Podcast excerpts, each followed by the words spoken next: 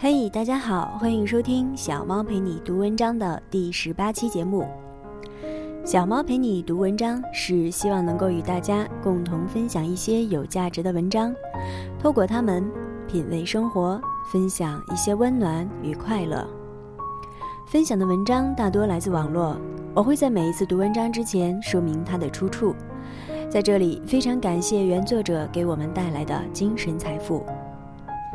由于工作的关系，小猫陪你读文章会不定期的更新，也希望喜欢的同学能够对节目留下宝贵的意见。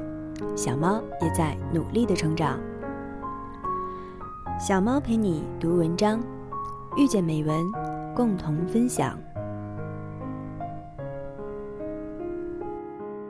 你是不是仍然在认为？只要努力了，我就是对自己有交代了。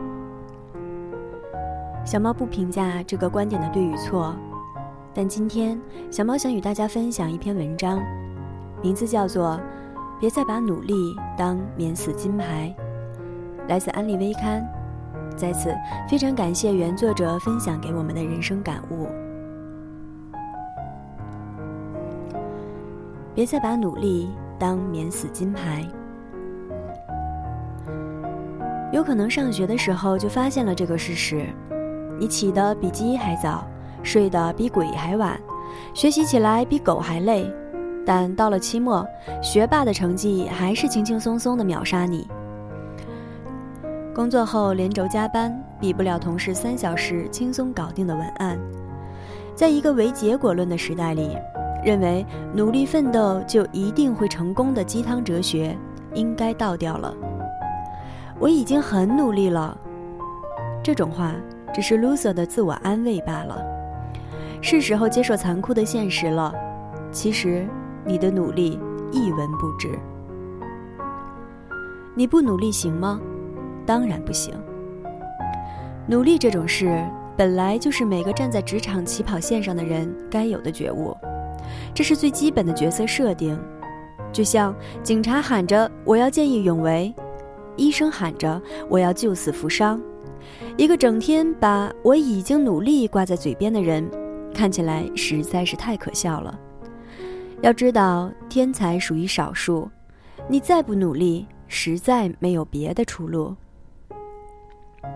你努力了，就万事 OK 了吗？当然不是。你的工资绩效不是按照你的努力程度来发放的。职场里，工作是否完成是基数，你的努力是系数。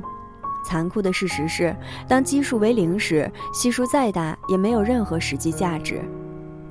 你每天忙忙碌碌，看起来很努力了，很可能那都是无用功。试想一下，如果爱迪生没有找到钨丝，那他之前的上千次失败，有谁会去在意呢？你真的够努力了吗？你以为呢？别人为了减肥，整天泡健身房，Insanity 有一整套，外加各种器械。你一周跑两回步，每次五公里就以为是极限。别人为拿下特许金融分析师，一天六杯咖啡，只睡五个小时。你每天挤出地铁的时间看书，就当是勤奋了。不看看别人有多玩命努力，就不知道自己到底有多傻逼。当你以为自己足够努力的时候，会有人让你知道，那真是只是你的以为。你努力的方向对了吗？想清楚再回答。你要知道，选择应该放在努力之前。方向对了，你的努力才是往上的走向；而方向不对。南辕北辙的现实版本也并不少见。所以说，在努力追求成功之前，你需要知道自己的优势在哪里。当你了解自己的优势，你就找到自己努力的方向了。努力这事儿，只能靠自己吗？并不是的。有个经典教育故事是这样说的：父亲让孩子移走花园里的石头。孩子想了各种办法，石头纹丝不动。父亲问：“你用尽全力了吗？”孩子说：“是。”父亲说：“不，你还没有尽全力，因为我就站在你的旁边，你却没向我求助。努力与埋头苦干之间不是简单的等号关系，努力求助他人也是一种努力。有时你抓耳挠腮也解决不了的问题，坐在你隔壁的人早知道答案。你要做的就是带上谦虚的微笑和动人的话语，请这位高人指点迷津而已。你的努力能弥补你的天赋吗？不一定能。不管努力程度多少，天赋高的人和天赋低的人之间是有差距的。打个比方，总共一千交，即付出的努力总和，天赋高的人可能做的八百交都是有用功，而天赋低的人可能只做了六十交的有用功。在努力的过程中，天赋高的人往往比天赋低的人成长得更快一些，甚至少付出一些努力。更何况，以目前大多数人的努力程度之低，还根本轮不到拼天赋。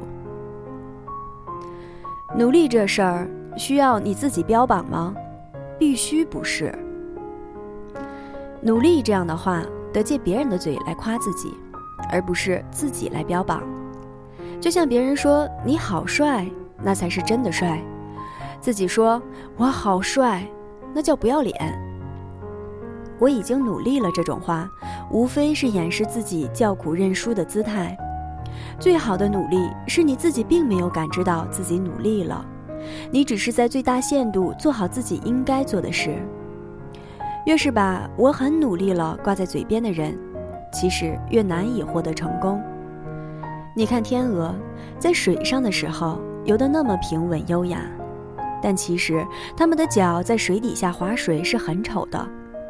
可，你看天鹅趋向向天歌了吗？揭露残酷事实，倒掉心灵鸡汤，无非都是想证明，你的努力一文不值，说的是出工不出力的状况。你的努力一文不值，是对于这种不能把握事情主旨的努力的否定和批评。做事要讲求效率，抓住重点。迅速击破，在这个讲求效率的社会，这才是你努力的生存之道。